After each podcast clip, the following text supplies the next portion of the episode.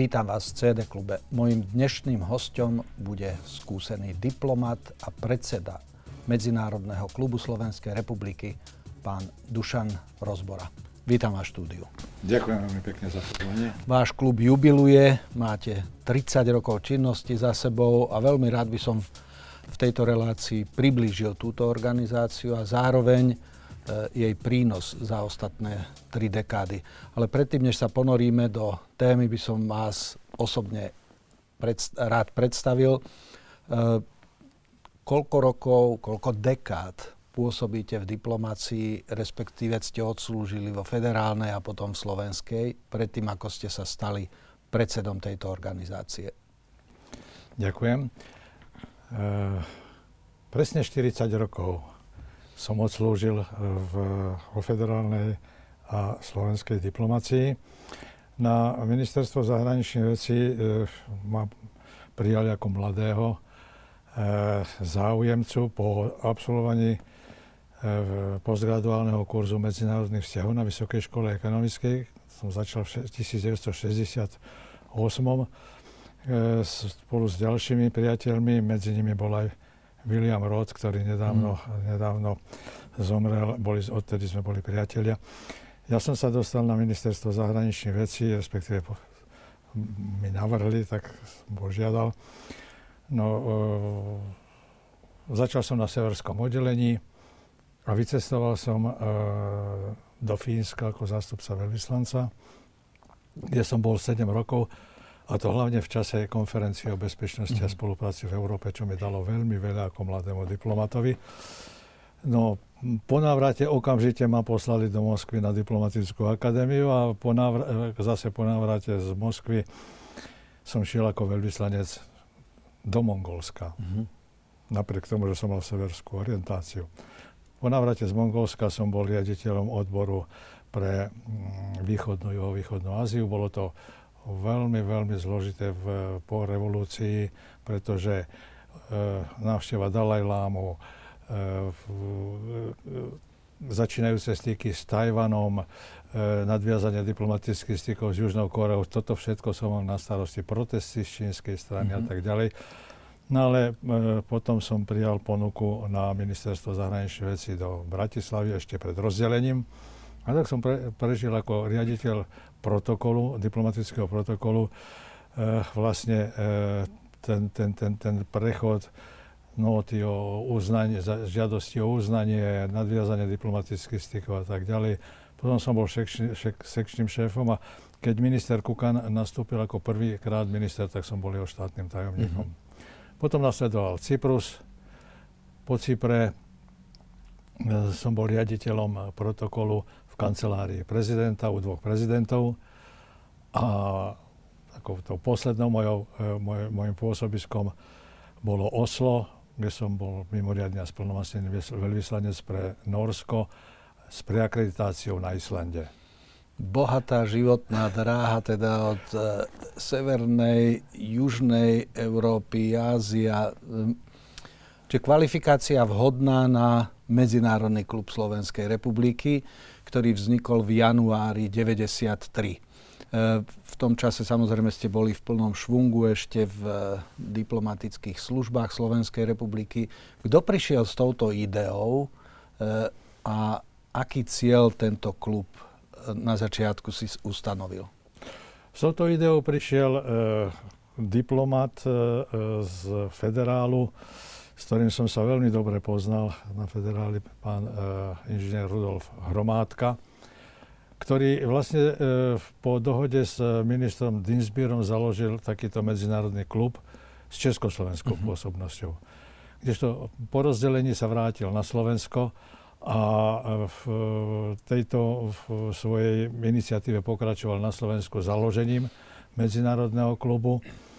Tým, že býval a dostal aj pre klub priestory slovenských liečebných kúpeľov v Piešťanoch, tak dlhé roky, vlastne pokiaľ bol predsedom, tak sídlo a veľmi známe sídlo pre mnohých, ktorí s klubom spolupracovali, boli Piešťany.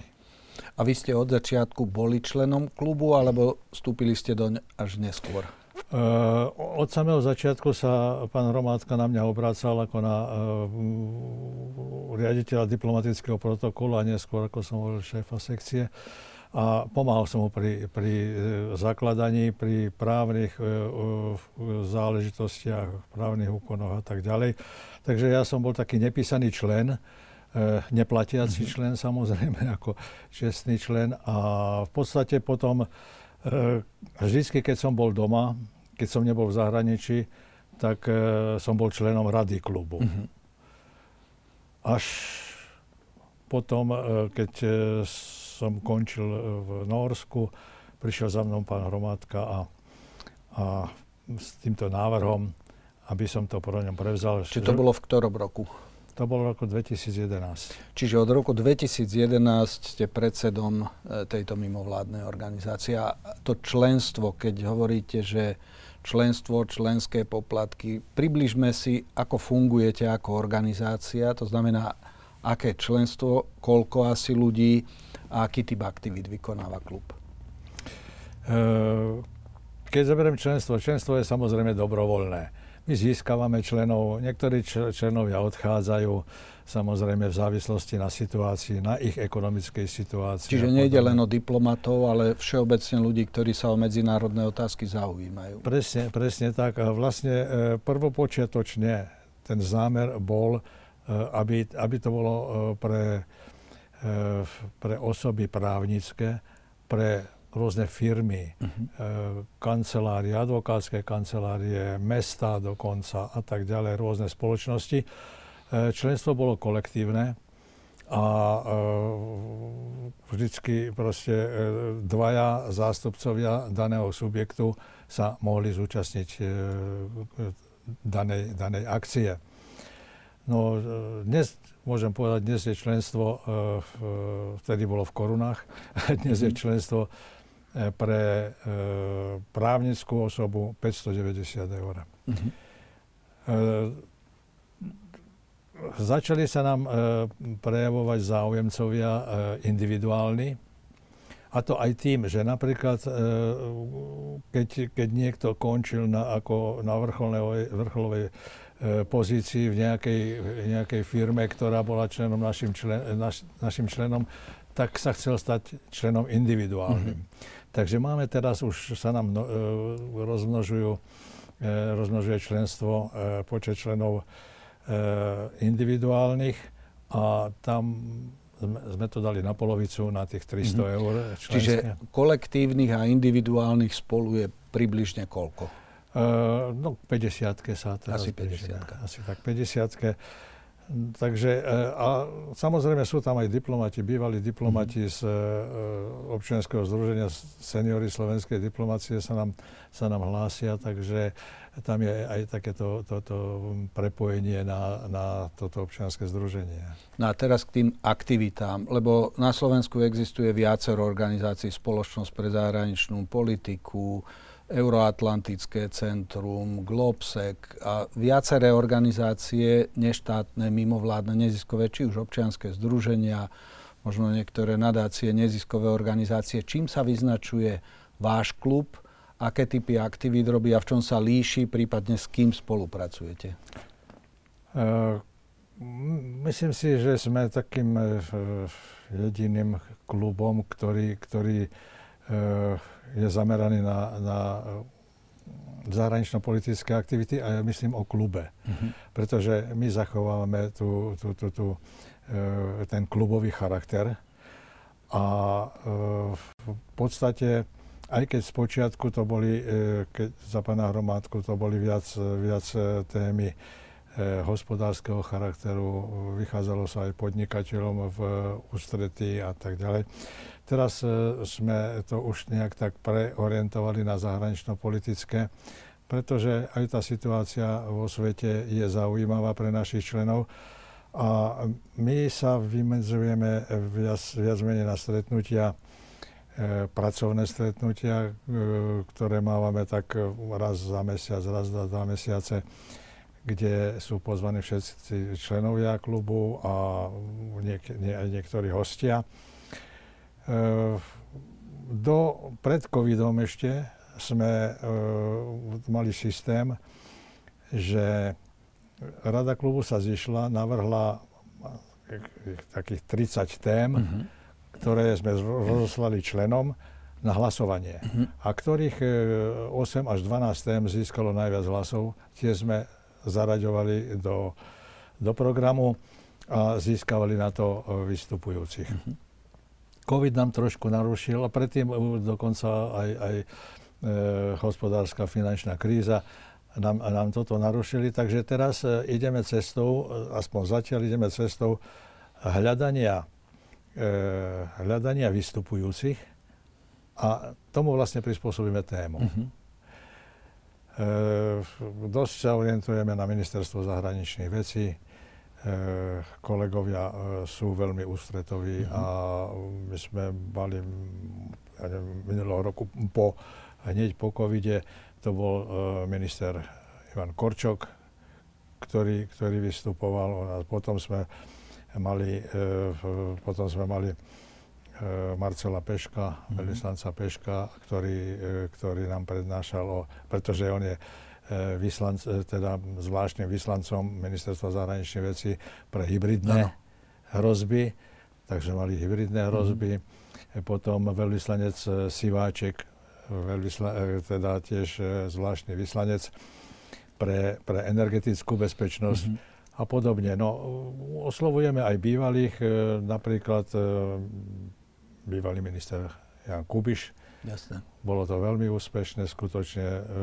Po voľbách v Maďarsku nám prišiel veľvyslanec, bývalý minister Hamžík, porozprávať, ako sa tam kreuje vláda a nová prezidentka a podobne.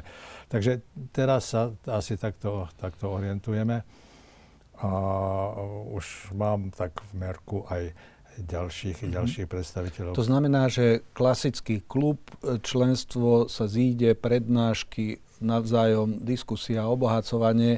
Pokiaľ si ale pamätám na pána Hromádku, to bol taký veselý človek a on mal rád aj spoločenské akcie.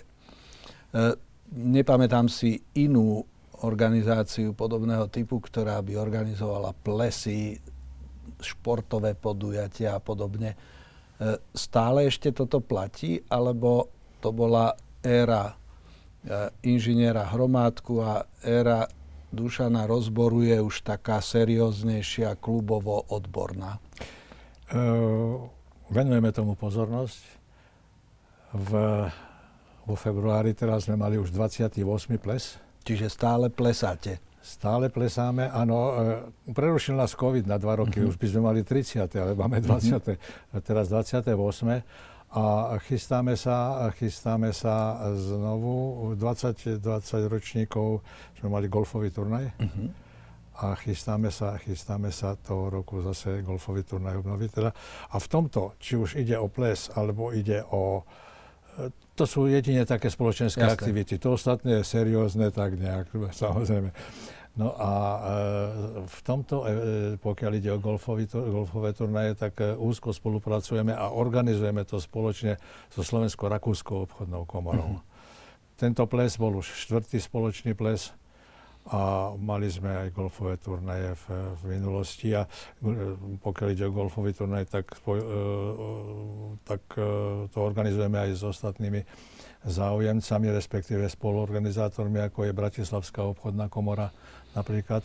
A v obidvoch prípadoch, či ide o plesy alebo o golfový turnaj, spolupracujeme s honorárnym konzulátom Slovenskej republiky v Eisenstadte pre Burgenland, kde generálny honorárny konzul je jeden z našich najlepších na svete. Ja som zažil veľa honorárnych konzulov a ten nám veľmi pomáha. Je to profesor Tom Bortintera, ktorý je okrem iného aj najvyšším šéfom, konzulom Európskeho rytierského rádu vína. On je pestovateľ vína a víno dostávame od neho. Skvelé. Teraz by som sa chcel tej časti odbornej prednášky, aktivity tohoto druhu. Ako ste spomínali, pozývate si za prednášateľov ľudí, ktorí sa dotýkajú aktuálnych tém.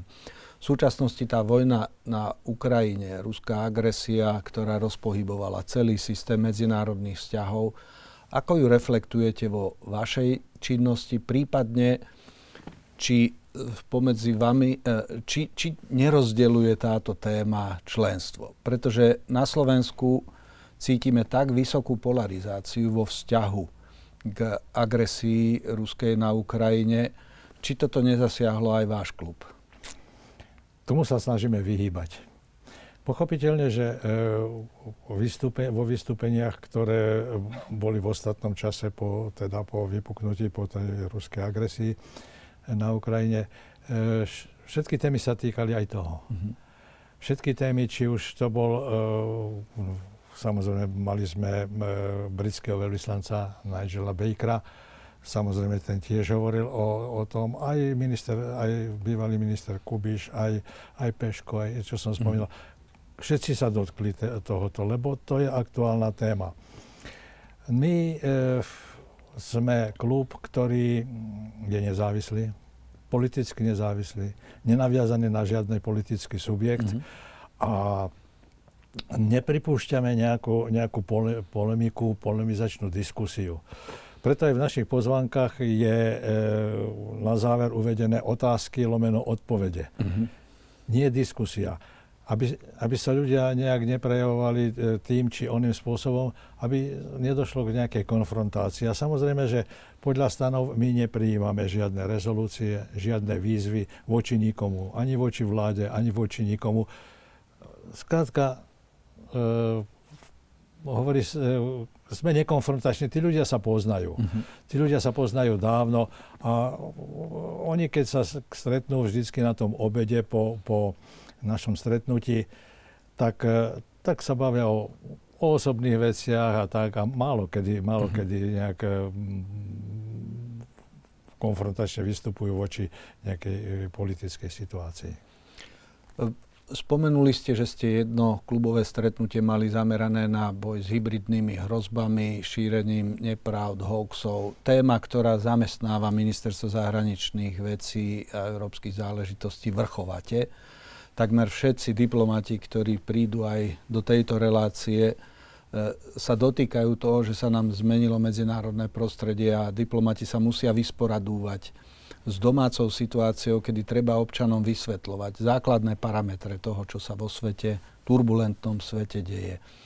Máte ambíciu do nadchádzajúcich rokov vplývať aj na to, aby ste takú tú zahranično-politickú gramotnosť alebo zorientovávanie sa ľudí, pretože toto aj bývalý minister Korčok, aj súčasný minister Rastislav Káčer akcentujú, že toto je jedna z prioritných tém, ktorá vstúpila do života diplomatov, ktorá v časoch, keď vy ste boli štátnym tajomníkom, tak odbory tohoto typu ani vôbec neexistovala tá predstavčie.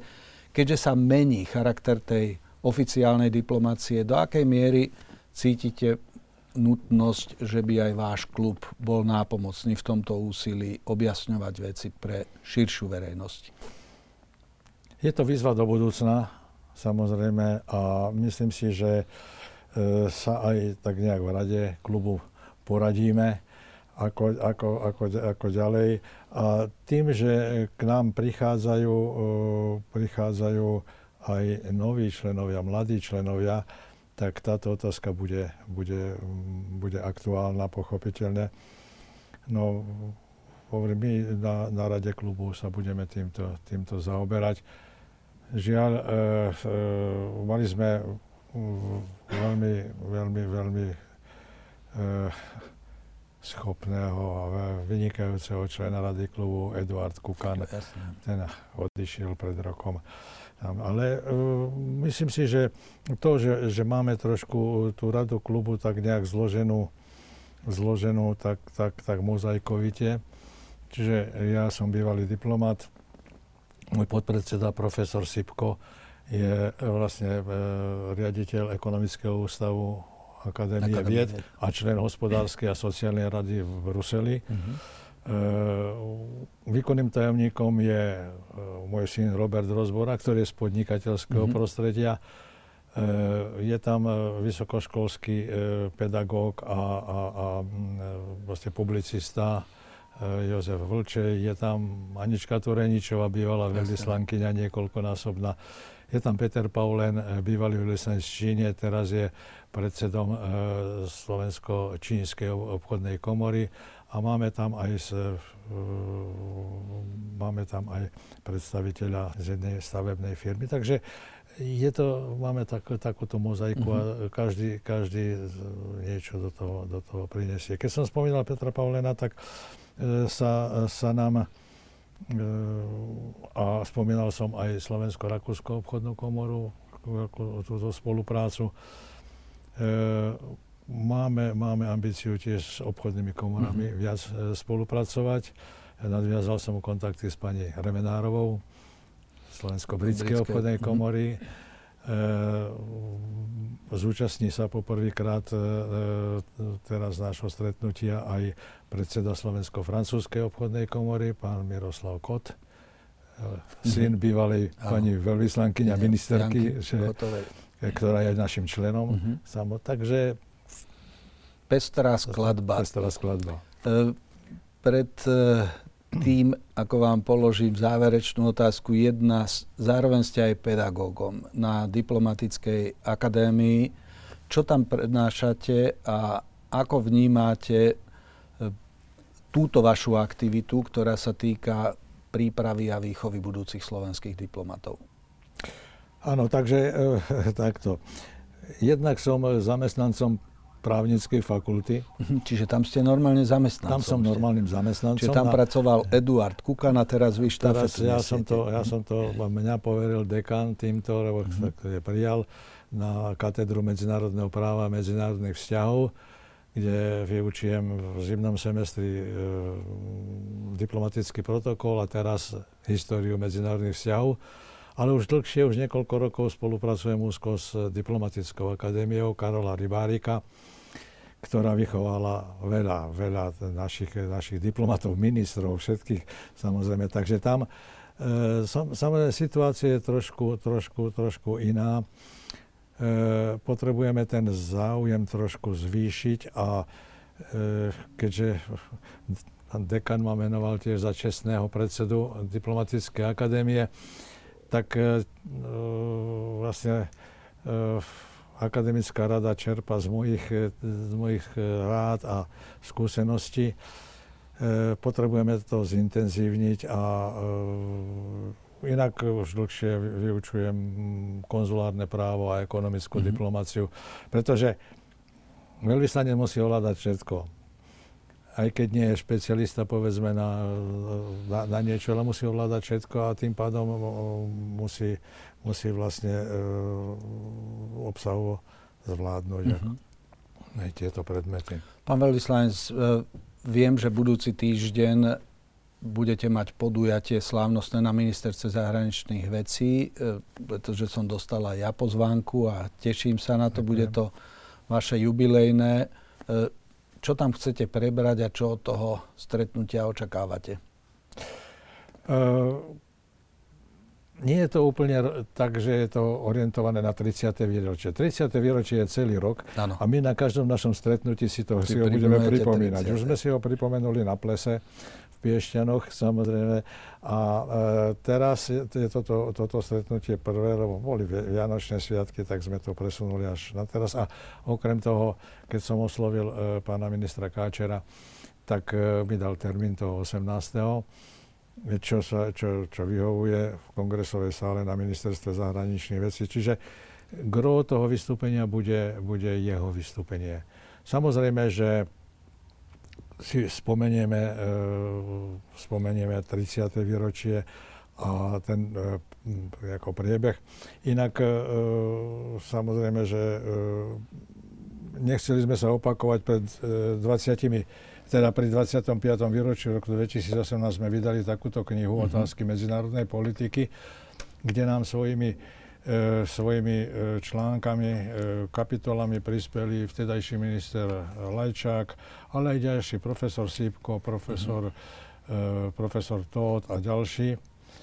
A druhá časť je potom samozrejme zhrnutie shrnutie všetkých aktivít, všetkých stretnutí, vymenovanie všetkých stretnutí, vymenovanie všetkých vystupujúcich, ktorí za tých 25 rokov vystúpili. Takže teraz sme nešli touto cestou, ale budeme si to pripomínať samozrejme pri tých rôznych príležitostiach, pri našich stretnutiach. Takže ďakujem vám veľmi pekne, jednak, že ste prijali pozvanie do tejto relácie a zároveň do ďalšej 30-ky vám aj všetkým členom Medzinárodného klubu prajem všetko najlepšie. Ďakujem veľmi pekne za pozvanie, veľmi som sa na to potešilo a teším sa na spoluprácu. Ďakujem pekne. Ďakujem.